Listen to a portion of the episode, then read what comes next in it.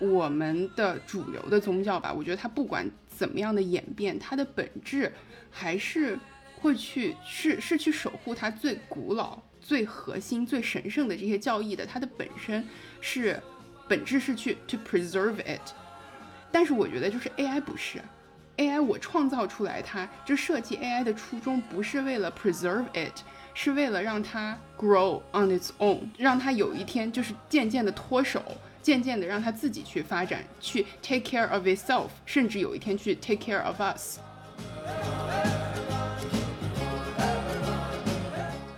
我们必须要去探索一种新的生活和工作的方式。我们之所以现在仍然是存疑的、是害怕的，会不会就是因为我们之前实在太习惯于以前的那样的一种生活的 pattern，那种工作的范式？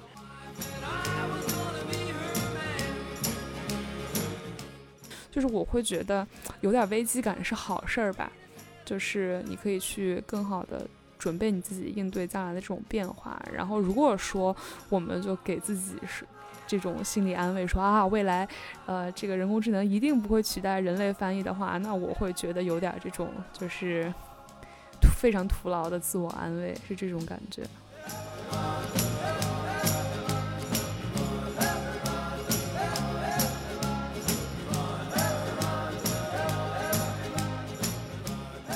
Hello，大家好，欢迎收听本期的从长计议，我是亚龙，我是嘉哥，我是香音。那今天我们聊的这个话题其实是人工智能。其实这个话题吧，在去年夏天的时候，就有听众朋友一直在呃给我们留言说，想听我们聊一聊人工智能是否会取代人类翻译。我们三个人也私下聊了很多，一直拖着没有聊的原因，就是会觉得我们自己给出的。观点或者是意见并不是那么专业性的，但是最近相信大家也都知道，呃，OpenAI 这个嗯公司吧，它开发的 ChatGPT，嗯，现在是实在是太火了，每个人都在谈论。我们觉得，嗯，它的出现也的确可能改变了我们对人工智能的一些看法。所以今天呢，我们就想要来聊一聊 ChatGPT 给我们生活带来的一些影响，以及。大家一直都想听我们聊的人工智能是否会取代人类的翻译？嗯，那首先我还是就像香音在录之前说的，我先给不知道 ChatGPT 的朋友做一个非常简短的一个自我介绍吧。它的开发者是 OpenAI，OpenAI 是一个美国的人工智能研究实验室，它的。它分盈利和非盈利的两个部分。那它做出来的这个 ChatGPT 呢，就是一个大语言模型，是一个聊天互动时的一个人工智能机器人，非常的火。最近相信大家也在网上看到了层出不穷的关于它的消息。那首先我们可以先从比较轻松的来聊一聊，你们两个平时在生活当中有使用过 ChatGPT 吗？是使用在哪一方面？具体的实验的体验是怎样的呢？可以跟大家分享一下。我先说吧，因为我的答案比较简短啊，就是我没有亲自使用过 ChatGPT，我有种反叛的心理，就是一个东西越火，我就越不想用它。就像一个视频，它在首页给我推八万次，就是呃。看的人越多，我就越不想看，就属于这种类型的。但是虽然如此，我还是非常的好奇。我看了很多很多 ChatGPT 的这种应用的帖子啊，包括呃一些视频啊之类的。所以说自己虽然没有用，但是看别人用，用了很多，看了很多次。然后再回到刚才亚龙说的这个，要聊一聊，嗯。人工智能到底能不能取代人类翻译的这个话题，其实呢，我觉得我会有点想开了。就之前，我觉得我们三个里面在担心我们聊的不够专业的，总是我。但是呢，我觉得主要是我吧。但是呢，嗯，就是。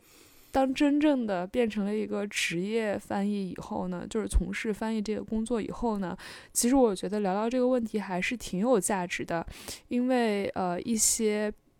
比如说像是呃会议软件的同传功能，其实你单单凭呃软件开发者他是做不出来的，就是你也需要有一些行业的意见。那我觉得其实像呃机器翻译。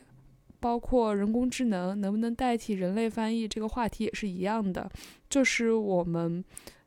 不仅需要，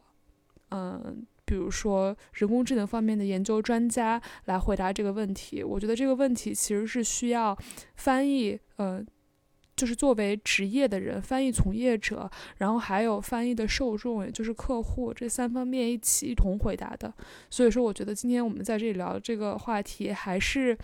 挺有意义，挺能聊出一些东西来的吧。因为，嗯，我嘉哥现在是职业的翻译嘛，然后亚龙曾经也是呃翻译的学生，所以我觉得可以算作半职业的翻译。然后我们今天就单单从这个角度来聊一聊，其实也还挺有意思的。我答案会稍微长一点，就是我平时不会用 ChatGPT，然后呢，我这次用也是因为我们就录播课要聊这个东西，所以我也跟他聊了一会儿。呃，就我平时不会用，但是呢，也是因为最近关于它的新闻实在是太多了，相当于 我被动摄取了非常多的信息。然后在这之后呢，我其实对它也是有一点点抵触的心理。然后这个除了一方面有像英之前说到的那种。呃，因为它实在太热了，有一点反叛心理。然后另外呢，我觉得还是因为我本身对于人工智能是有一些就是 paranoid。就呃，我当时看到了就是对于 Chat GPT 的一个简介之后，我当时一下反应到的是，我不知道听我们的这个播客的这些听众里面有多少人看过《神秘博士》啊？我一下就想到了《神秘博士》里面有一集。呃，第四季的第十集，大家感兴趣的可以去 check 一下那一集叫 Midnight，然后那一集还得了就是雨果奖，就是编排的非常好的一集。然后在那一集里面，其实就是就是嗯，Doctor 他当时呃坐上了一辆就是在呃外星开的开的一辆列车，然后那个列车上面有呃就是都是人类，然后呢，但是呢他们要。去的一个地方是，就是之前人类从来没有去过的一个地方，然后但是中间因为出现了一些事故，然后就有一个不知道是什么东西的外星生物进到了车厢里，然后一开始就是它好像是附到了一个乘客的身上，一开始这个生物进来的时候，那个被附身的乘客他就一直蹲在角落里面默不出声，然后你可以感觉到他不对劲儿，但是不知道他哪儿不对劲儿，然后。你就可以感受到这个生物，它慢慢的开始听房间里的人的对话，就大家说什么，一开始它就听着，然后它开始以非常缓慢的速度跟读每一个人说的话，就是就有点像同传的那个 shadow，但是它那个 EVS 非常非常的长。后面呢，他又在默默的听了一阵儿之后，他就迅速的找到了房间里最聪明的那个人，就是 Doctor，然后他就开始指跟读。Doctor 的话，然后我觉得那段就是编排的特别特别精彩，也没有什么特效，就是在一个房间里，你可以发现就是那 Doctor 和那个人的对话中间的那个 EVS 越来越短，越缩越短，就那个生物它跟得越来越紧，越来越紧，然后直到在某一刻，就是他和那个 Doctor 说话同步了，他们在同一时刻说出来了话，然后在那一刻之后。就突然一瞬间，就是在 Doctor 说完那句话之前，那个生物就说出来了 Doctor 想要说的那句话，然后就变成了，就看上去好像是 Doctor 在跟着那个生物说话一样，然后慢慢慢慢的这个。这个那个生物的反应速度就越来越快，越来越快，然后他就开始跟车厢里的其他人说，他其实才是真正的人，是那个 Doctor，他被生物附体了。但是这个情况下，这个时候就是 Doctor 已经跟不上他了，那个速度已经跟不上他了。然后最后那一个车厢的人都想要把就 Doctor 给扔出去，就是当时这样一个情节。我第一次看这个的时候，我就觉得这不就是。人工智能的机器学习的一个渐进的过程嘛，就是学的越来越快，跟得越来越紧，最后超越了人类。我觉得这就是我对于人工智能的一个 paranoid 吧，所以我不太想跟他说太多的话。就是我我觉得现在的这个，我会觉得就是现在的 Chat GPT 本来它就是有点像一个嗯那种大型的全世界的。免费辅导他的一个过程，现在大家都去跟他说话，都去给他提供语料，所以我有点害怕。嗯，嗯，呃，刚才嘉哥和肖英都分享了一下对于人工智能的一个看法，那我就是还是先把话题稍微拉回来一点。我其实还是使用 ChatGPT 挺频繁的，频繁在哪呢？因为我最近在找实习，然后一般在求职的时候会要求有一些公司会要求你写 cover letter。然后我就经常会让 ChatGPT 帮我写 cover letter，我觉得还是一个蛮实用的一个功能，因为本身我会认为 cover letter 其实在求职过程当中是一个非常鸡肋，但是呢，大家又都想要，很多公司又会要求的一个东西。我觉得，嗯，如果我每一篇我都自己去量身定做，实在是有点浪费时间，那我就直接使用 ChatGPT，我把。公司和岗位名称以及嗯求职者的一个大体的背景，可能会根据每一次求职职位的不同有一些删改。这样的话，它能够在短短几秒之内就生成出一篇非常得体的，用词也非常的。嗯，正确的一篇 cover letter，我觉得是能够很省很多事儿的。所以我在使用它的过程当中也是非常呃，我感觉还使用体验还是蛮好的，因为毕竟是不是一个特别难的工作。另外，我其实还会用 ChatGPT 做一些呃测试性的东西吧。比如说，我昨天的时候，其实我就测试，嗯，我就和他聊天，我说我想要在巴黎找一套公寓。嗯，你们能不能帮我？然后我就通过循序渐进的，他提供我什么，然后根据他提供给我的一些信息，再做一些 follow up questions，然后一一步一步的去和他去交流，我会发现他的确是能够在和我沟通的过程当中去学习我的一个偏好、喜好以及我。呃，我在不断提问的过程当中涌现出来的新的信息，并且把它和之前的他提供的一些解决方案进行一定一定的整合，然后再来提供新的信息。但是它也是其实也是有一定的局限的，因为它它只是一它是一个以自然语言为界面的一个机器人嘛，它其实是就是一个大语言模型，它能够把网络上搜索引擎当中。出现的很多东西材料进行一个学习，进行一个整合，所以它并不是单单的，就是说像搜索引擎一样，我问他一点什么东西，他马上就给我很多搜索结果。他是把这些搜索结果进行了一个处理优化之后，然后用一个非常精炼的自然语言来呈现到我面前来和我沟通。这是我觉得它非常神奇的一点，也是我最近在。呃，看相关新闻和研究的时候，知道这是大语言模型的一个比较显著的一个特点吧。但是当我具体的问他，我说：“那你能不能够提供，呃，给我举几个就是巴黎的某某区的呃房子的具体的案例，就是能不能把直接这个案例呈现给我？”他说他不可以，他说他因为他只是一个嗯语言模型，他并不能够。嗯，切实的去深入到每一个网站，去把每一个网站具体的内容给给我 copy paste 下来，然后呈现到我面前。所以从这方面来看，它其实也是有一定短板的。但是从整体上来讲，我其实使用 ChatGPT 的感受还是挺好的。我我并没有像呃像嘉哥那样深深的一种恐惧感吧。嗯嗯，我听你说那段的时候，一开始就挺恐惧的。嗯。就我来 echo 一下亚龙刚才说的那个点啊，就是把它和我们日常的工作来结合一下，就是在做翻译，然后尤其是在准备一些口译的会议或者笔译的会议的时候，其实需要大量的搜索，然后有了搜索引擎，其实相当于是我们省去了逐渐的嗯 web page by web page，就是一个网页一个网页的去翻这样的一个工作，因为它可以比较简单直接的把你的这个呃。结果吧，索引，然后呈现在这个搜索结果页上。但是，呃，我在看了这么多别人用 ChatGPT 的例子之后，然后我觉得它如果目前呢，对于我的职业。呃，或者对于我的工作过程最有帮助的一个点，可能就是它会省去我一个一个的去，呃，过这些搜索得到的结果，然后找到那个我觉得最真实、最可信，或者说找到那个我觉得，呃，最符合我的需要的这样的一个搜索结果的过程。因为其实，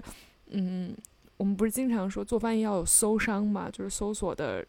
智商。但我觉得这个搜商的。除了呃会检索，然后会用合适的关键字，以最快的速度找到自己最想要的信息，其实我觉得某种程度上也包含了呃 fact check 的能力，就是说检索来确定你的看到的结果是不是事实的能力。然后我会觉得，或许就是这个 ChatGPT 能够在这方面带来一些帮助，就是像刚才亚龙说的那样，以一个比较自然的语言，然后能把一些大量的信息整合起来。然后这个是我觉得比较 impressed 的。没错，我也觉得，嗯，就整个实验使用过程当中，我会认为它最让我惊艳的就是它能够。在你提出来的要求中，它能够抓住重点，然后进行信息处理。我觉得这是我会非常感到 impressed 的一点，因为它不同于其他的以前大家可能都使用过的那些聊天机器人，不就完全不知所云，它完全是机械式的、程式化的来去理解你的意思。我会觉得这样。其实也根本算不上人工智能吧。就我之前还看到，呃，微软的董事长 Nadella 他还说，他说，嗯，ChatGPT 的出现其实就代表着另外一次的工业革命，因为现在可以看很多很多的公司都开始去追这个点，追追这个热点。比如说像谷歌，他们就要最近在疯狂的测试他们的那个 Apprentice Bard，也是一个新的那种机器人，然后。呃，百度也是说，它要在三月的份的时候推出他们的那个文心一言。其实，嗯，这个里面还有一些比较有意思的点，就是之前其实，在前几天，中国有一个叫元宇智能的公司，他们就提出，他们就推出了他们的一个聊天机器人，叫 Chat 元。然后，但是最后就发现，这个 Chat Chat 这个 bot，结果因为涉嫌违反相关法律法规被停掉了。就就还挺挺嗯挺有趣的，因为我在网上也看到有人他们通过呃英文和中文还有中文繁体这三种不同的形式的语言来进行提问，得到的结果是不一样的。嗯，所以这个语言之间的这种模糊性，还有它在。不同语言之间，它能够它是如何做到这种转换，或者是它又受限于哪些东西？我觉得这其中的这些变化和 dynamics 还蛮有趣的。嘉哥那个忧郁的脸，嘉哥那种担忧的脸，真的，就这是是的，是的，真的就是我我听到你们说的那些就是 impressive。还有他的那种处理能力、整合能力的这些，就是我觉得在我和他聊聊天的过程中，我也可以感受到。但是，呃，对我不会把他视作是就就是好厉害呀这种，我可能就是本身那种呃，就是非常担心、非常悲观的心态还是在的。我我更多的还是会感觉到有一点害怕，而这种害怕不是对他就是现存的这种能力的害怕，就是更多的是。对于我不知道今后它会发展成为什么样的一种形态，我更多的是对这种不确定性的害怕。因为过去我们也曾经预测过，就就是在人工智能这个概念甚至刚出来的时候，我们也曾经预测过，就它对翻译行业会有什么样的冲击。我觉得那几年当时的这个论调和现在的这个论调已经是完全不一样的了。就当时觉得。人工智能取代人人类翻译还有非常非常远的一条路，至少在我们甚至有人觉得就是在我们这辈子是是不会发生的事情。我也不知道当时大家为什么会这么自信的说出这个话，但是也就短短过了这么几年吧。我觉得就是大家的对于改变发生的这个速度，在现在这个阶段，我觉得很难去提供一个准确的预测，而这种不确定性是让我觉得最可怕的。嗯。那你们呃，因为香音和嘉哥都是在呃，可以说吧，科技公司、互联网大厂工作。那你们在平时的自己工作当中，会体会到你们公司对于人工智能发展的那种重视吗？就是你在写这个提纲的时候，其实后面打了一个非常有意思的括号，就是在不涉密的前提下浅浅分享。但是呢，就是我不知道怎么在不 是医疗叫泄密是吗？不涉密的前提下 浅浅分享。对，那我就是我只能说，就像你刚才说的那些行业动态一样，就是所有的公司都在，嗯，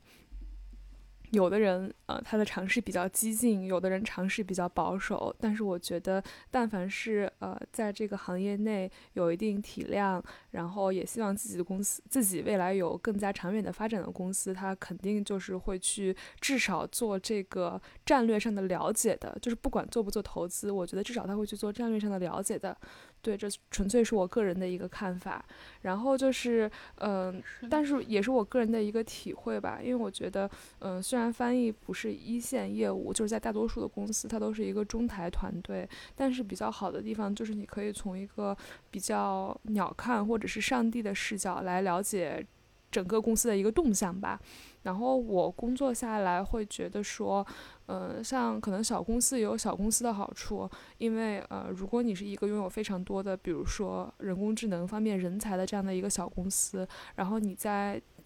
获取了这个行业动态之后，你就可以马上的非常快速的把你的所有资源都投入到这样的一个呃行业来追赶它的发展里面去。然后现在我们也能看到，就是随着 ChatGPT 也好，然后其他的一些嗯。人工智能体吧，姑且叫人工智能体也好，就是国内外都有这样的一些小的这种公司。但是，嗯，像是大厂的话，然后一个是它呃逐级的这样通过，它可能行动上就比小厂要更加的审慎，然后更加的缓慢一些。然后呢，就是像大厂他们自己的业务，然后也是有不同的领域，然后有不同的分野的。那现在我们看，虽然说觉得 ChatGPT 非常的。嗯，就 牛逼吧。但是它如何把，嗯，这个一个东西或者说是一个模型，然后具体的应用到一个公司的细分的业务上去，我觉得也是需要花很多的时间来考量，或者说是来进行打磨的。对，不知道价格怎么想？啊，我我觉得。我觉得我我我基本上没有什么特别需要补充的，就其实主要也是，呃，因为涉及到呃就是公司的具体业务，然后泄密啊这样子的事情，其实本身也没有什么特别需要能够分享给大家的吧。但只能说就是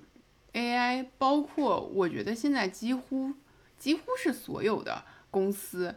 在就是 automation，就往再往大大里点儿说啊，就不光是像 AI 这么智能的，就是更基础一点的 automation，都是在逐渐的来接过很多人的这个工作的。我觉得这真的是大势所趋，没有办法。尤其是在现在经济大环境不太好的情况下，那公司为了降低成本，呃，那肯定对吧？就是。增加自动化的这部分的工作肯定会变得更多，所以说这绝对都是大势所趋。嗯，那我们现在就具体来聊一聊这方面的内容。你们觉得在自己的工作当中，哪些方面是可以被人工智能取代，并且不会降低产出的，甚至说可以提高产出？或者我们换一个方向，你觉得哪些工作内容和技能是你们觉得嗯 AI 完全取代不了的，还是需要人来做的？你们会有这样的体会吗？嗯，我先来说吧，就是我看到嘉哥又露出了绝望的眼神。那那我先来说吧，就是刚才呃不是提到了这个泄密的话题嘛？然后一开始虽然我也说了，呃，我觉得可能 ChatGPT 就单纯的这一样事物会对我的工作有哪些帮助？嗯，但是我还有下半句话没有说完，那就是即便有帮助，我也不能用它。所以说我会觉得，嗯，在我的工作，或者说说的更广大一点，就是人类翻译它能不能被，它会不会被 AI 取代？其实我觉得这个问题问的不是特别好，就是我觉得应该问能不能，因为我从我们决定要聊这个话题开始，我就一直在想这方面的问题嘛。其实你说。能力上，就是单纯看翻译的能力上，就像嘉哥说的那样，我觉得我就是差不多在三四年前说啊，至少在我的这辈子应该不能看到这个呃 AI 翻译取代人类翻译的这方面的人。但是现在我真的是我也不敢说，就是他的能力是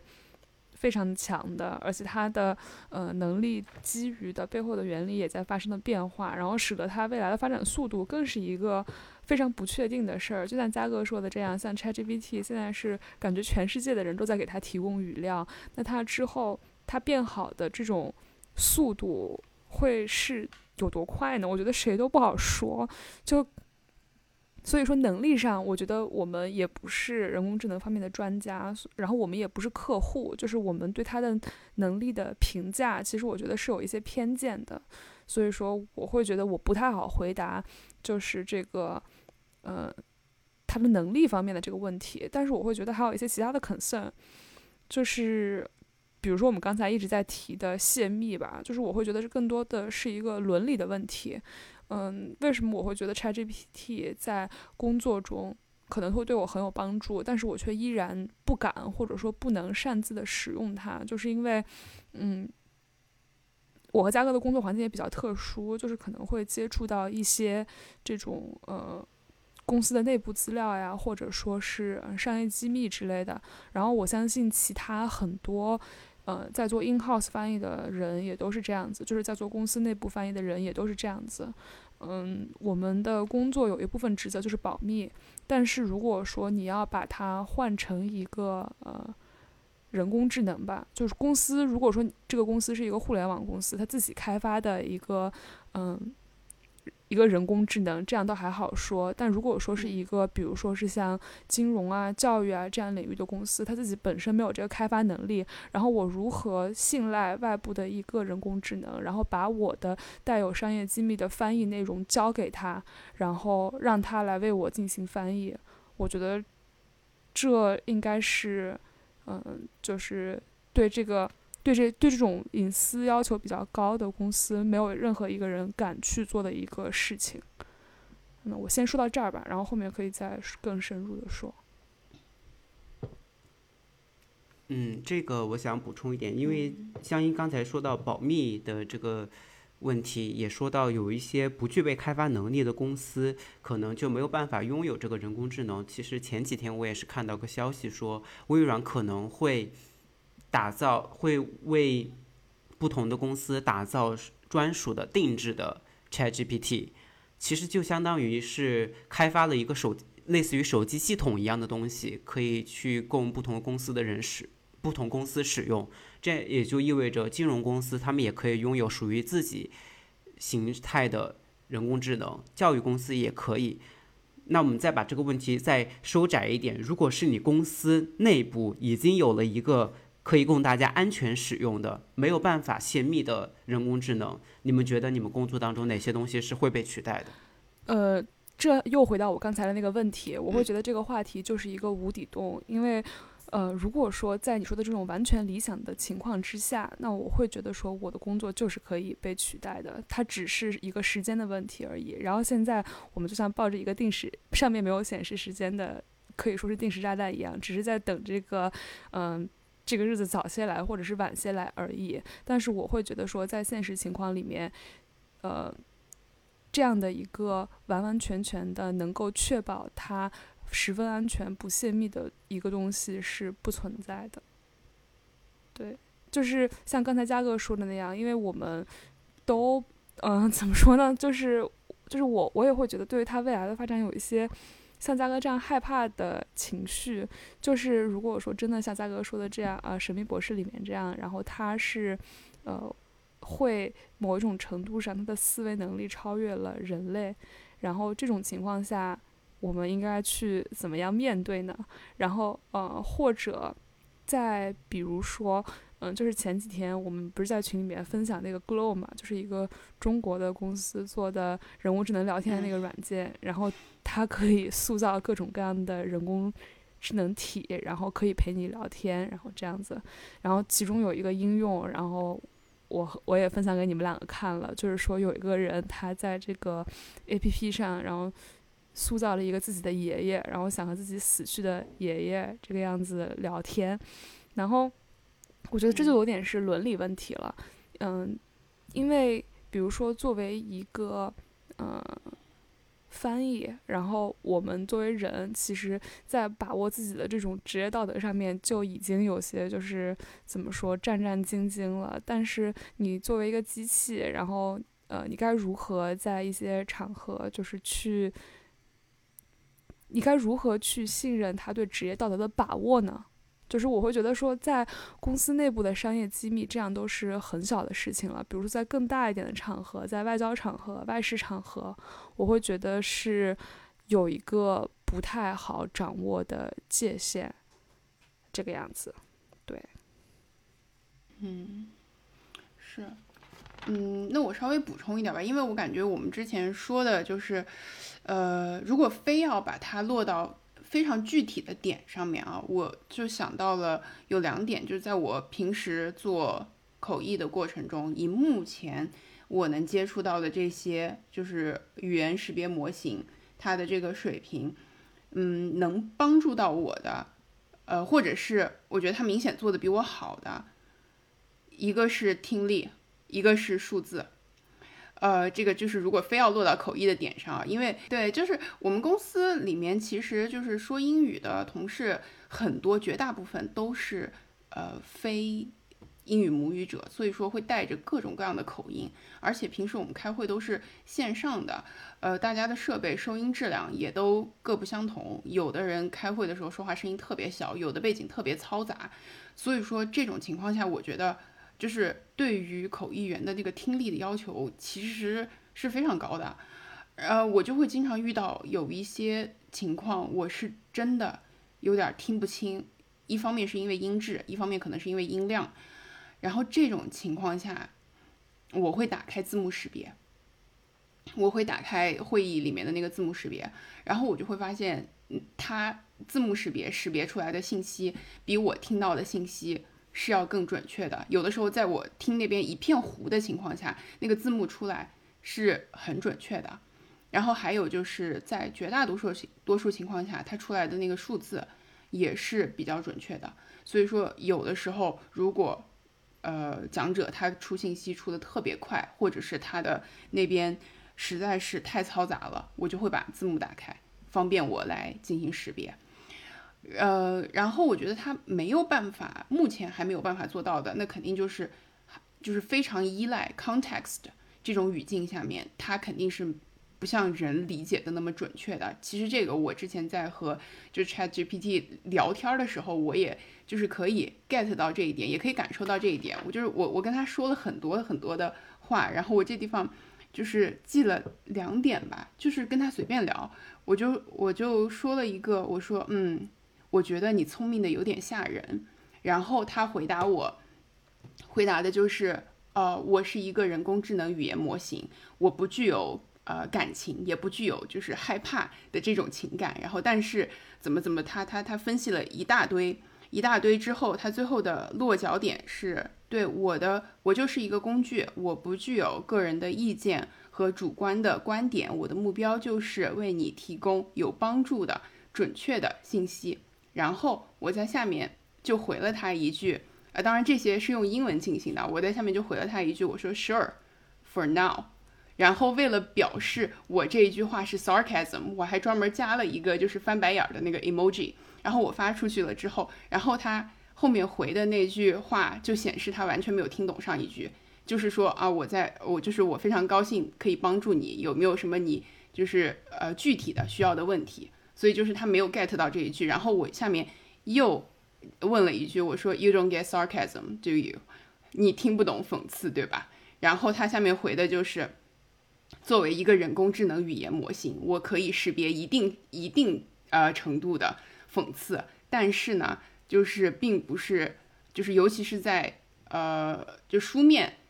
讽刺是很难看出来的。所以说呢，就是如果能够更好的帮助你。回答你的问题的话，希望你在，呃，你是希望你在表达讽刺的时候可以直接告诉我，这样呢也可以更好的帮助我进行学习。他就是这么说的，呃，所以说我觉得就是那种非常依赖 context 的情况下，肯定目前只能说是目前还是人类做的比较好的，这是我目前感受到的两点。没错，如果说是目前，并且说是非常非常具体的东西呢，就是我其实也可以有很多地方能够 echo 价格，比如说刚才说的这个语境，你就会发现，呃，说之前，嗯，我们一起有看过那个，呃。讨论过那个话题吧，就是说有些语境的语言它是低语境的语言，就是表达比较直接的；然后有些语境的语言就是高语境的语言，然后它是呃非常非常的隐晦的。但是呃我们在日常生活中就是。有的时候就是会接受到这样的一种反馈，就是可能从一门高语境语言往一门低语境语言翻译的时候呢，这个时候，呃，机器它其实目前为止，它一般就是会直接把这个，呃。话，然后不带任何加工的给这样翻译过去的。但是有的时候会接受到这样的一种要求或者是反馈，就是希望你们，比如说能在英语里面把这个话帮我说的更加的直接一些，这样就可以更好的传递我们的情感和要求。就是我觉得这一点其实就呃是嘉哥刚才说的语境的另一个角度，就是有的时候你作为一个嗯人类翻译，你可能要做的不仅仅是信息的传递，就是你可能还要帮助去嗯做一些感情上的转化，比如说呃可能中文里面。嗯，一句话可能就是啊，我对你们这个满意程度也不是特别高啊，咱们这个啊，有些就是可能会这样说，但是有的时候那个特定的一个呃，你的客人他可能就是希望你直接翻成我对你这个不满意，就是因为他会在这么多年和外国人，就是和那些低语境语言国家的人打交道的过程中，他的经验可能就是如果。呃，他自己是不太好意思直接这样说话的。但是如果你把这样的话直接翻译成英语，对方他是会理解不了的。然后所以说，我会觉得这是目前，这仅仅是目前。然后，呃，AI 是没有办法代替人类的地方。但是呢，就像嘉哥刚才说的那样，就是未来的这个发展速度谁都说不好。就是我会觉得有点危机感是好事儿吧。就是你可以去更好的。准备你自己应对将来的这种变化，然后如果说我们就给自己是这种心理安慰，说啊未来，呃这个人工智能一定不会取代人类翻译的话，那我会觉得有点这种就是 非常徒劳的自我安慰，是这种感觉。嗯，其实关于语境的这个话题，我还想再补充一下，因为。呃，很多人都觉得 ChatGPT 它是通过不断的吸收语料来学习，其实也是因为我上学期上了关于机器学习方面的课，然后对于他们的这样的一个进化或者是学习过程有一个嗯更进一步的了解吧。就是其实我觉得现在我们对于这种机器学习，包括人工智能，他们的一个神经网络，其实。认知好像就还停留在以前的那样，觉得就是你不断的去给它 feed 喂各种各样的语料，它就能够从语料当中学习这种 pattern。但 ChatGPT 我能够看到它有一种之前我在网上看到的叫做临场学习的能力，就是 in context learning。的确，像嘉哥刚才举的例子，像这种讽刺，它是没有办法，你陡然报给他的时候，他是没有反应的。但是如果你提前通过不断的对话去教他，他是会学会的。对，其实我还我刚刚还想说呢，就是像我这样子的阴阳怪气儿，就是我们平时在聊天的过程中，我突然来一句，我觉得也不一定是所有人都能认出来的。所以，对对对，我觉得这个 fair。对对，我觉得他他本身他是需要有一个前提的一个学习过程，所以只不过现在我们能够看到他这样的一个学习过程是越来越快，然后给出的结果是越来越稳健了。对，然后嗯，就关于具体的工作内容的话，其实我之前在呃翻译公司工作的时候，我们是有做呃相关方方面的尝试的，就是我们通过嗯把自己的这种机器学习，因为我们当时是做笔译模型，我们是把自己的一个语料库，然后自己的一个机器翻译的一个模型和国内外几个比较。主要的科技公司的大嗯公司的这个人工智能进行一个呃糅合，然后来给出一个嗯版本。我们当时是做的虚构类文学翻译，然后我们就会发现，其实当时做的最好的就是谷歌的人工智能翻译，它能够把一些非常 nuance 的心理描写和环境描写都传递出来。但是国内的几个主要大厂的这个模型其实还没有办法做到这一点，他们经常会非常错误的理解信息。但是谷歌那一个是我们最后一致在讨论之后觉得，只要人类意愿稍加修改就能够使用的成品。所以这个，我我倒并不是在吓你们两个，说在，这已经你不用发展到。吓我，你 我就是哎，我这样还 对，用你有吓吗？没有发现我和嘉哥就是对这个事实已经呈现出一个非常麻木的状态，就是 我们根本就不需要对，就不需要是吓，对，对，所以嗯，这就呃，其实这就引到我们这整场其实一直在讨论的这个话题：翻译到底会不会被人工智能所取代？其实我自己，嗯，从刚上大学刚开始就一直在听到这样的东西，也是像嘉哥和香音所说，我们之前都觉得短期内是不可能的，但是现在我会觉得是完全有可能的。而且我并不会感到说非常的，嗯，意外或者说非常的恐惧，倒并不是因为我完全不在翻译这个领域工作了，因为人工智能既然发生巨变，它能够进行一个翻天覆地的变化，它肯定会取代很多行业的东西，这个我觉得是人类整个社会的一个变革，倒并不局限于翻译本身。所以，嗯，当提到这个话题的时候，我现在的观点就是会，而且有可能会很快。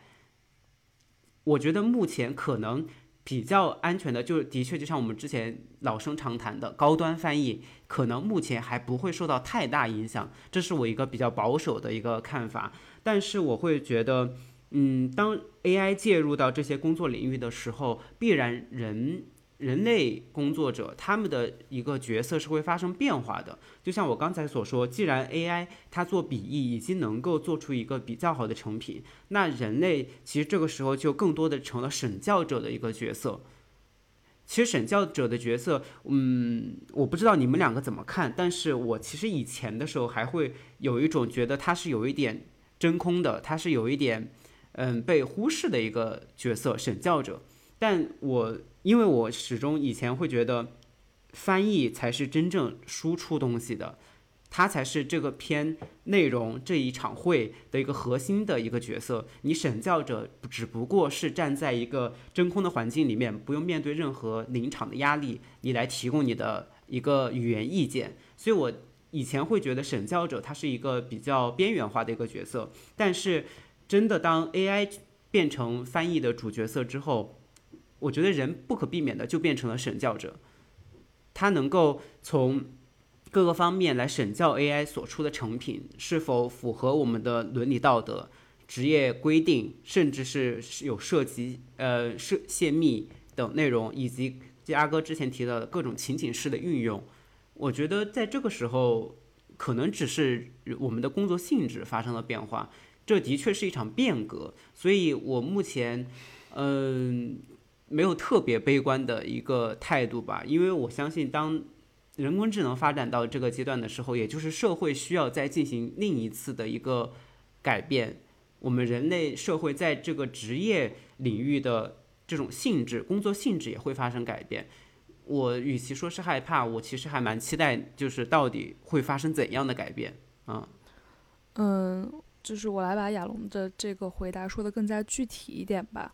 嗯，如果非要下一个结论的话，就是翻译会不会对被 AI 取代？就是我觉得不会完全，就是是要看比例的。但是我个人会觉得，在一定的时间限度之内，绝大多数的翻译都会被 AI 取代。然后不。不被取代的原因，我觉得是主要有两点。然后一个是像我刚才说的，嗯，就是工作的伦理方面的问题。然后主要是泄密啊，然后以及一些呃什么话该说，什么话不该说这样的问题。然后还有另外一点呢，就是。你对翻译质量的要求，就是从翻译的客户角度出发的。比如说像刚才呃亚龙说的，说人类可能更多的作为审教者，或者我们说的更加 fancy 一点，就是文字呃翻译输出内容的把关者这样的一个角色出现的。但是其实嗯。在日常的生活中，尤其是在临场的沟通中，甚至我会觉得对这样的一个把关者的需求也不是很大。比如说，经常就是学翻译的专业的同学，肯定都会或多或少去做过的一个兼职，就是陪同口译，对吧？就是逛展会啊、逛场子啊这种。其实这种呃这种的话，如果说你有一个现实的载体，比如说 像我们现在经常说的科大讯飞啊，还有一些公司他们做的翻译机，现在它的质量固然是不为人所接受的，但是嗯，如果我们能够把它的质量提升到一个非常高的水准之后，那我们在这个过程里面，在这种短时间内的及时的沟通里面，或者说是笔译、翻译邮件的这种沟通里面，或者是说是在聊天软件里面，然后翻译，呃，就是把对方发的文字翻译成你的母语的这个过程里面，我们还需要这样的一个把关者的角色吗？我觉得是不需要的。然后，尤其是将一个，嗯，一个东西它的规模越来越大之后，它的成本肯定会越来越低吧？就是当，呃。一些客户可能，呃，你这个把关者的身价已经超过了他的预算之后，肯定他从 ROI 的角度上来考虑，他也是不再需要你的了。对，然后呢，就再回过来再说一点这个乐观的事情吧，就是我也是比较同意亚龙的，就是，嗯，他觉得你一个翻译的身价其实是比公司的，呃，泄密的危险性，它的成本是要低的。然后或者说他觉得这个场合，嗯，是值得，他可以 afford 这样的一个人类翻译的身价的话，那我觉得这种情况下的翻译还是不会被 AI 取代的。比如说，呃，像，因为我我可能是会觉得说，我之前，呃，在我就真正的做翻译之前，尤其是像刚才亚龙已经说了，我价格是在互联网行业做翻译嘛，就是可能。对这个东西的理解，又会附带了一些跟我们平常工作业务有关的理解，比如说像，嗯，亚龙刚才说的，呃，说你跟这个 ChatGPT，然后想让他帮你去找一个巴黎的公寓之类的，然后我可能会想的就是，嗯，比如说，如果说它的这个模型，或者是未来随着这种 AI 的。自然语言也好，翻译的模型越来越广。嗯，它总不可能一直是这样无偿的吧？它肯定要商业化。那商业化就是有可能是对于企业，像刚才亚龙说的这样，然后微软来帮助其他的一些没有人工智能能力的公司，然后来定制一些他们自己的这样的 ChatGPT。然后，如果是对于大众开放，它要怎么商业化？那要不就是收，要不就是收取这种订阅费用，要不就是加广告，对吧？然后，嗯，加了广告之后，那其实就有点像是，我不知道你们看没看过那个电影，就是《楚门的世界》。对吧？就是它的那个产生的结果的排序，可能会因为广告或者它产生的内容，可能会因为这些商业化的因素受到影响。那这个时候，人类是不是还可以完全信任它？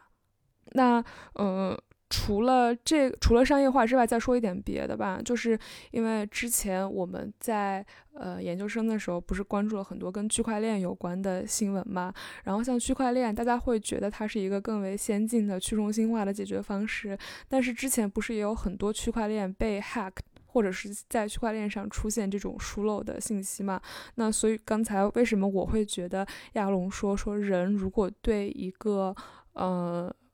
人工智能模型百分之百的信任，然后是有点不太可能。那尤其是一个可能它的嗯信息极为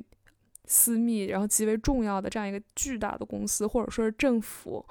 然后他对这样的呃模型的信任，我会觉得。更加的不太可能了，就是信息要上传到哪里，储存到哪里，在哪里加工，我觉得这些东西都还要很长很长的时间去定义或者是规范吧。那就先说到这里，但是还是说回去，我会觉得我刚才讲的那些人类不会被替代的情形都是非常极端的个例，对。但是，嗯，我会觉得说，随着这个东西它的应用越来越广，然后成本越来越低，然后加上其实，呃，现在就像我们之前聊过的一样，也有越来越多的人会英语和外语了嘛，他可能，嗯，需要所谓高端翻译的场合是非常非常少的。呃，其实我感觉就是从。呃，像您刚才谈到的，包括数据安全方面，还有应用翻译的这种场合方面，我觉得就是，嗯，比较客观的在摆事实，讲一些我会把它归为是，就是，呃，AI 在翻译领应用领域的一些偏 logistic 方面的一些因素。然后，那我可能就你要开始讲一些恐怖的东西了，是吗？啊，没有没有没有，我觉得我要补充的话，我就从我们就是翻译人一开始谈到 AI 的时候，那种说实在的，带着有一点自傲的那种那种心态、那种角度来说吧。就我当时在准备这个呃这个提纲的时候，我稍微列下来了几个点，就是这是我上周某一个时候写下来的。我说，我认为口译会变得。极端的两极分化，就像香音刚才说的那样，就是一些在短期内不会被取代的呃人工翻译，然后那种顶级的，我当时写的是，我觉得会成为一种类似非物质文化遗产的存在，就是对，就它会变成一个非常精妙的手艺。我觉得就是 future generations，就是未来的孩子以后如果再看到。人工的翻译的话，我觉得他们会惊叹的不是，就是哇哦，原来机器可以翻得这么好，而是哇哦，原来这个原来曾经被人干过，还干得可以，就是我们的老祖先好像还可以。没错没错，就像我们感叹一些古代的织布技术有多么的精妙一样。对对对对对，就是这样子。就像而且像就像我们现在再近一点看，就像看原来的那种电话接线员一样。对吧？就是曾经他们真的是就是完全不可或缺，但是现在大家想一想，就是以前那个东西是人干的。我觉得以后的人回来看翻译，可能也是这样的一种视角。然后剩下的，我觉得真的是百分之九十九的翻译，真的是属于那种青黄不接。呃，然后再加上现在就是我我觉得翻译的这呃大部分吧的。这种对于翻译的包装，这种宣传，就是我觉得是有点类似传销的，就煽动更多越那么多人来入伙。我其实真的不太懂为什么，而且尤其是你打着那种那种梦想，那种实现自我价值，让这么多人就花那么那么大的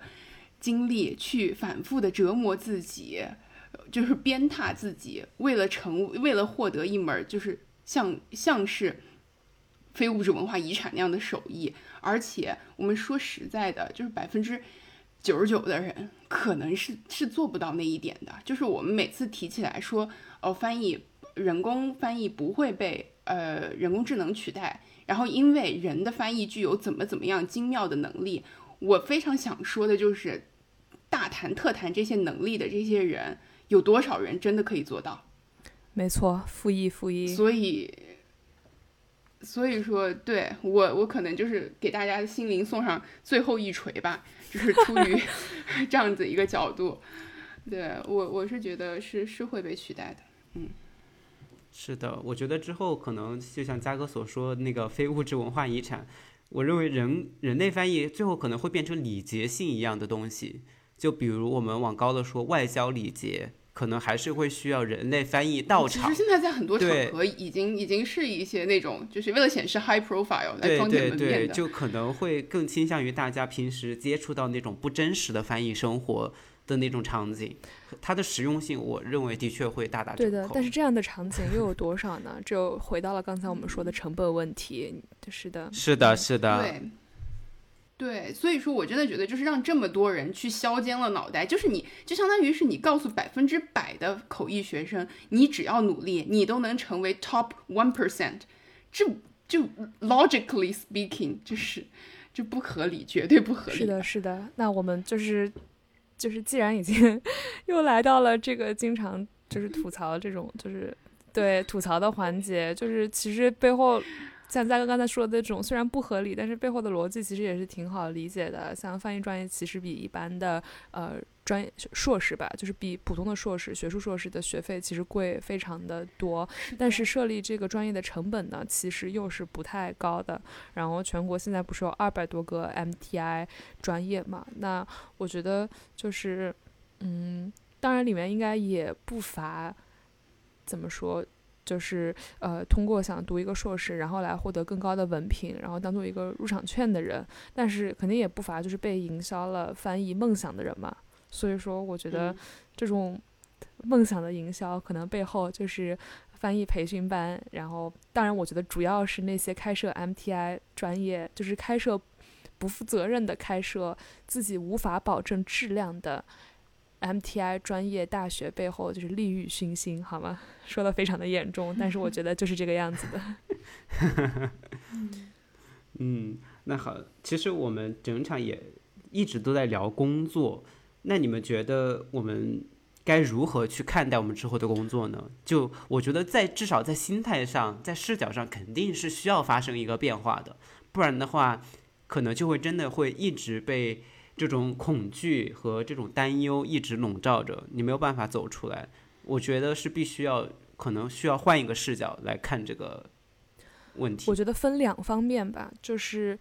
嗯，一个是对于那些继续想非常做翻译的人，就是我觉得在这种情况下，如果你要继续当翻译，你就需要两件事情。首先，第一件事情呢，就是实力，就是像嘉哥说的那样，然后你能不断的使自己的实力变得更强，并且在大多数场合下，无论是口译还是笔译，都产出比目前的机器要更精妙的翻译。然后，但是。这一点在未来究竟会怎样呢？就是因为我们也不确定这个科技会发展的有多快，所以不好说。然后第二点呢，就是热爱，它这是其实是一个兜底的计划，就是 在你真在你就算是被翻译取代，比如说你看现在我们虽然有了织布机，但是有些人呢，他。就是喜欢做手工，就是喜欢手织布，他从这里面找到了乐趣，那我觉得也是很 OK 的。而且我们在生活中不都见过这样的人吗？就是真的喜欢做口译的人，非常喜欢研究语言之间转换的人，和真的喜欢做笔译的人，也就是做文学翻译的人，其实有蛮多都是这样子的嘛。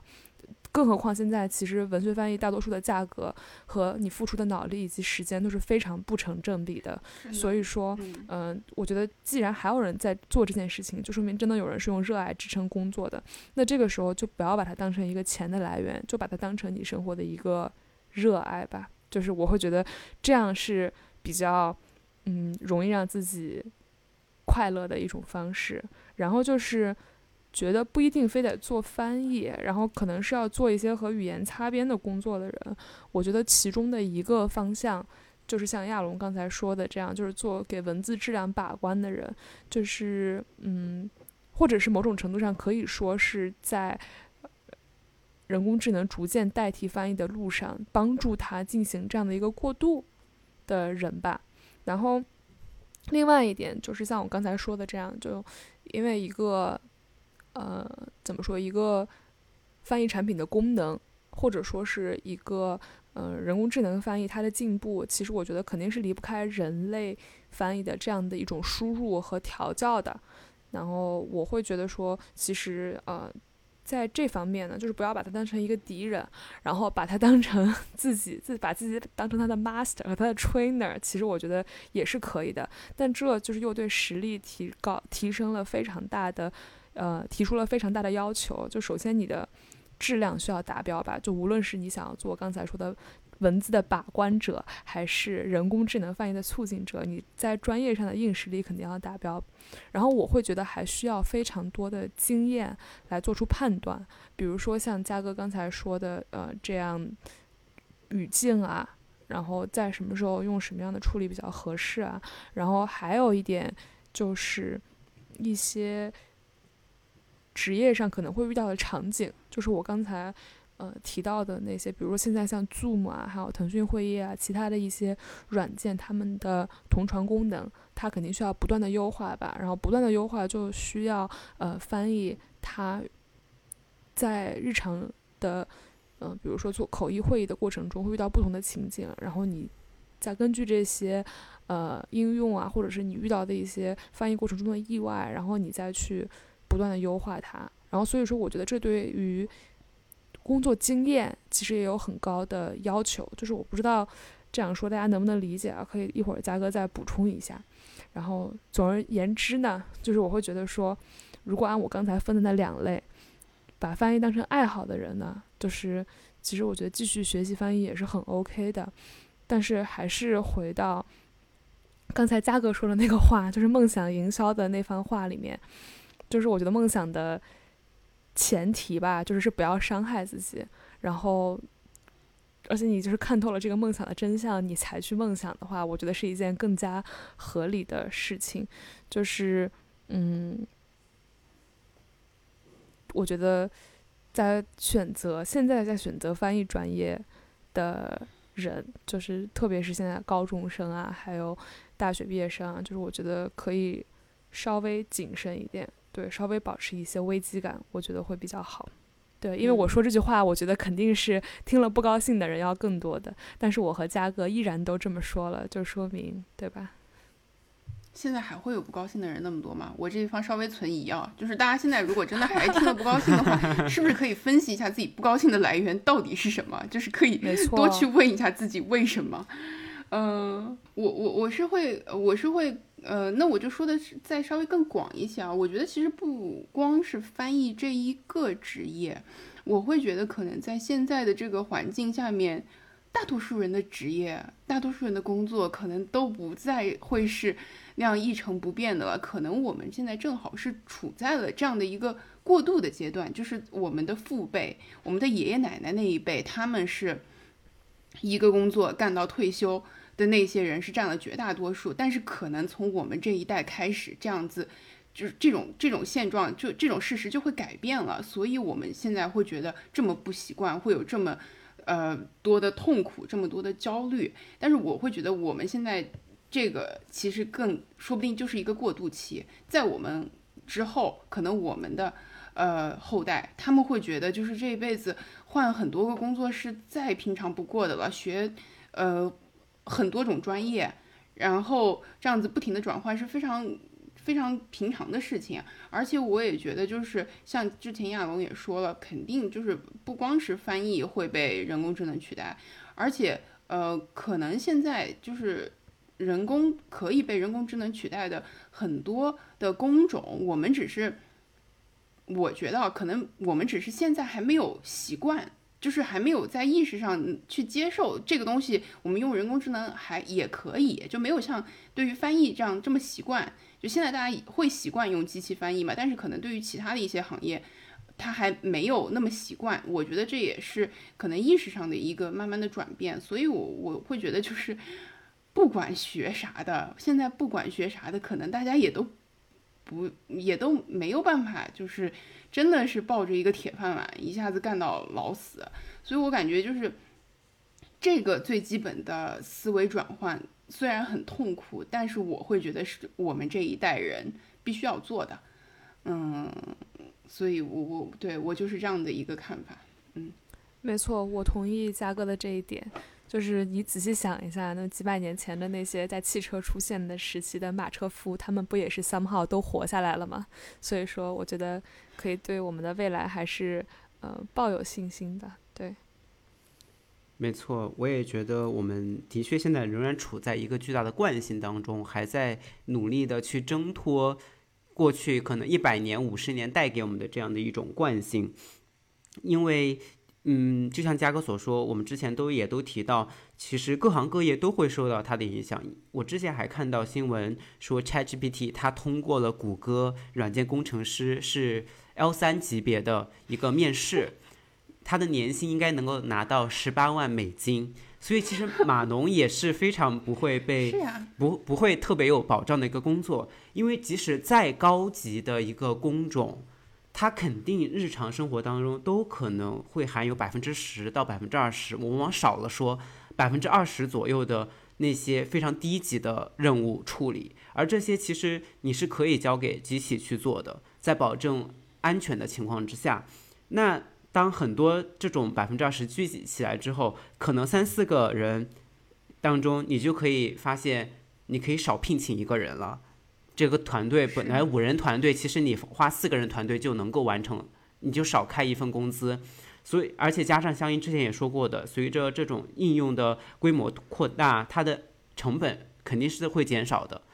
所而且现在这么多科技公司都在疯狂的往里钻，都在疯狂的去开发。测试，所以它的整个学习曲线，它的一个成长曲线是我们难以想象的。它之后到底是以怎样的指数级的速度进行增长，我觉得我们都很难去预测。但是，呃，这也相当于回答我们提纲上最后一个问题吧，就是它到底会是乌托邦式的未来，还是反乌托邦式的？我自己还会还是会比较倾向于是一个乌托邦式的吧，或者说说的没有那么理想，是一个。嗯，还算比较乐观的这样的一个未来，因为就像嘉哥之前也提到，我们必须要去探索一种新的生活和工作的方式。我们之所以现在仍然是存疑的、是害怕的，会不会就是因为我们之前实在太习惯于以前的那样的一种生活生活的 pattern，那种工作的范式，我们不太不太想要去探索一种新的领域。但是现在可能就是 AI 的一个超前发展，会逼我们放弃那些懒惰，呃，就是打引号懒惰的这种思想吧，就不得不去探索更加多样的、更加多元的一种可能性。就是人到底还能够在这样的一个物质极其充裕、精神上好像大家也是，呃，能够思考的非常的深刻，在这样的一个社会里面，人还能做些什么？嗯，可能需要我们还要不断。对，我觉得这不应该是反乌托邦吗？我只听到了一些恐怖的，只听到了一些恐怖的前景。我觉得是否是乌托邦还是反乌托邦，得看你是怎样探索吧。我我觉得是你探索的方式决定了你未来到底是乌托邦式的还是反乌托邦式的。那我倾向于好的那一方面，所以我希望大家的尝试都是更加积极的。对，嗯，佳音呢？好，我先说吧，就是我会觉得他说是乌托邦，说是反乌托邦，其实都还好。它就像是任何一个诞生的新事物一样，会带来一些便利，也会带来一些问题。嗯，我目前能想到的问题，比如说像我刚才说的这样，数据安全的问题、隐私的问题，然后以及嘉哥提到的这个政府管控究竟要，哎，这这个不会被屏蔽吧？应该就是这个一些在监管方面的问题吧，就这么说，一些在监管方面的问题，嗯。会对它产生怎么样的影响？因为它还非常的未知，非常的初步，所以说在我们嗯就这个问题达成一个共同的指导方针，或者说是一个共同的规定，去把它嗯能够让我们比较能够让我们在比较觉得安全的前提下去应用它，我会觉得还有很长的一段路要走。所以说，与其是畅想一个乌托邦式，或者说是一个反乌托邦式的未来，就是我觉得我作为一个。个体吧，我就呃默默的静观它的发展，并且对这样无论是一种乌托邦式还是反乌托邦式的未来，就是做出调整和适应吧。对，嗯，好的，就不知道为什么我又说我又变成了最后一个说的，就是我其实不太想给大家总是带来那种那种最后一击的那种爆锤啊，但是就没有没有办法，就我对于这个问题的答案呢，就是反乌托邦式的。呃，然后，呃，就是大家可能从就是今天整场也可以感觉出来了，我对于人工智能的发展一直是抱有一个比较害怕的这个心态的，而这个害怕呢，嗯，是来自于它的不确定性。我之前也说了，然后就是其实我觉得说白了哈，大家其实可以发现，我对于很多东西是没有敬畏之心的。就是如果听我们之前的播客，就比如说像神明、像宗教这种的，就是虽然说啊，说白了，就呃，宗教里的神明和 AI 本质都是出自人手，都是由人来。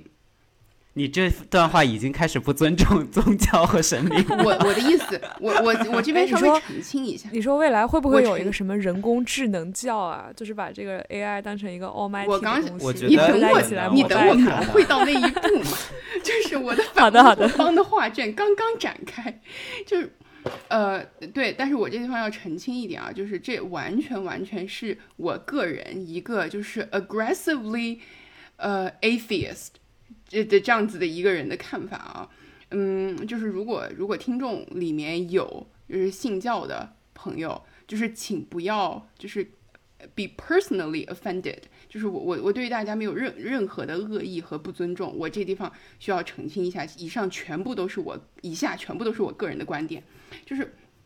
我会觉得啊，就是虽然宗教里的神明还有 AI，它的本质都是出自人手的，但是呢。教就是由人写出来的教义教条，这些人呢，我觉得他们都是就是几百年前、几千年前都已经死了的人，就是这个教义它本身是死的，而我们的主流的宗教吧，我觉得它不管怎么样的演变，它的本质还是会去是是去守护它最古老、最核心、最神圣的这些教义的，它的本身是本质是去 to preserve it。但是我觉得就是 AI 不是，AI 我创造出来它，就设计 AI 的初衷不是为了 preserve it，是为了让它就是 grow on its own，就让它有一天就是渐渐的脱手，渐渐的让它自己去发展，去 take care of itself，甚至有一天去 take care of us。所以 我觉得这个概念本身就让我非常恐惧，因为我觉得就是我放手不管，让它去自己发展。我能想到的唯一二的两个呃类比，一个是基因突变，一个是核聚变，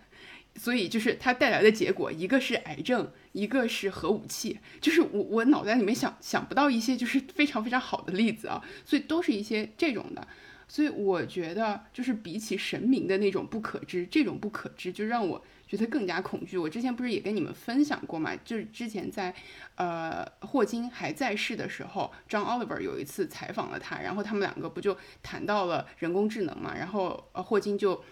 呃，就说起来了他以前，呃，他就说起来了一个故事，就是说一个科幻小说里面，呃，科学家造成了一个就特别特别聪明的人工智能，然后就去问他的第一个问题就是 Is there a God？然后他的回答就是 There is now，嗯，就是如果有一天，对吧？如果有一天出现了这样子，呃，这样子智能的东西，我们到底应该怎么办？这是我们很难去控制的。我觉得比这个东西，比起比起我们就是无法控制的核聚变造成的核武器，这两个东西到底哪个危险？我其实真的有点说不太上，但是。嗯，有的人也可能会说啊，就是你为什么把 AI 想的那么坏？呃，AI 不是可以就是辅助人类的嘛？要要看你去怎么样去引导它，在这个过程中怎么样去训练它？我觉得，嗯，是，但是，呃，因为我说了嘛，就是 AI 它最根本、最本质是来自人类的，一开始它的形态肯定是反映现实的，但是等到它后来学习能力变得。更强，甚至超越了人类之后，这个东西我觉得本身就是非常难以想象的。你怎么样去想象一个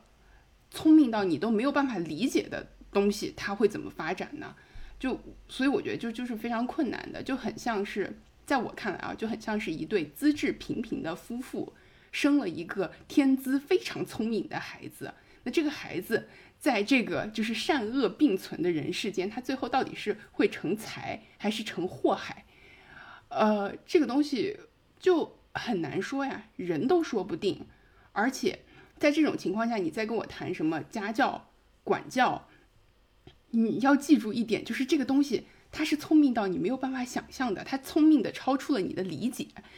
就这种情况下，何谈管教呢？对吧？而且他是他不是人。你没有办法跟他说我是我我是你爸我是你妈我生了你我这是为你好，就是这一套话术是行不通的。所以说，呃，我会觉得就是这种未知性，我不知道它会变得好还是变得不好，这个本身就足够让我下出这个结论，这个会是 dystopia。嗯，对，这就是我的看法。嗯，那我再稍微补充一下，收个尾吧。其实嘉哥刚才讲的这个，呃，我还其实想到想到蛮多东西的。就我首先想到的，其实是一个非常著名的机器人三定律，你们应该也都听说过，是科幻小说家阿西莫夫呃一个虚构的写说。他说，第一条是机器人它不能够伤害人类，或者是嗯做事人类受到伤害它不管。第二条是机器人必须要服从人类的命令，除非这个命令和第一条原则是违背的。然后最后一个定律就是在不违背第一和第二条定律的时候，机器人可以选择保护自己。嗯，我觉得嘉哥刚才在描述那一个全知全能的人工智能的时候，我其实想到了《疑犯追踪》这部美剧里面的那个 The Machine 这个机器人，它就是一个全知，它通过监控。来和人工智能两项达到了全知全能，是完全是一个 God 的这样的一个角色，嗯，但是在看完这部剧之后，嗯，然后再想到我们现在人工智能的这样的一个发展，呃，我会在想，人工智能它如果它的智能真的超前发展，已经到了我们人类无法理解的地步，它首先第一个是它会不会拥有情感，或者嗯说他拥有的情情感是否是完全冷漠，所以我觉得这一个是存疑的，可能也是没有办法彻底用科学去解释清楚的。所以到最后，他到底会是用怎样的心态来看待人类？嗯，这还未知。首先，这是第一；第二，是一个我更加极端的看法。就算是一个非常反乌托邦式的未来，人类创造的人工智能将人类整个物种灭掉，so what？我觉得这有什么呢？我觉得这就是在地球上一个非常微小的一个自然的演变。那哪还来的反乌托邦呢？那反乌托邦这个定义本身，反乌托邦在人类反乌托邦在人类被灭掉的那一刻，前前一秒吧，就被奴役太久，然后被然后被全灭。我觉得也未尝不可。我觉得这仅仅只是一个自然演变的一个过程，所以我也完全 OK。好像更加的 gloomy 了。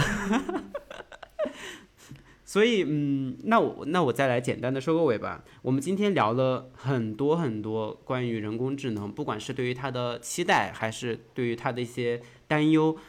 我们的核心思想就是，现在的工种肯定在未来都会发生翻天覆地的变化，并且这种变化是肉眼可见的，距离我们越来越近了。那我们作为普通的个体，能够做的就是做好准备，能够时时刻刻看到自己作为人不不可缺失、不可被替代的那些部分，并且好好去培养这些特长。那我们这期就先这样，我们下期再见吧，拜拜。拜拜。拜拜。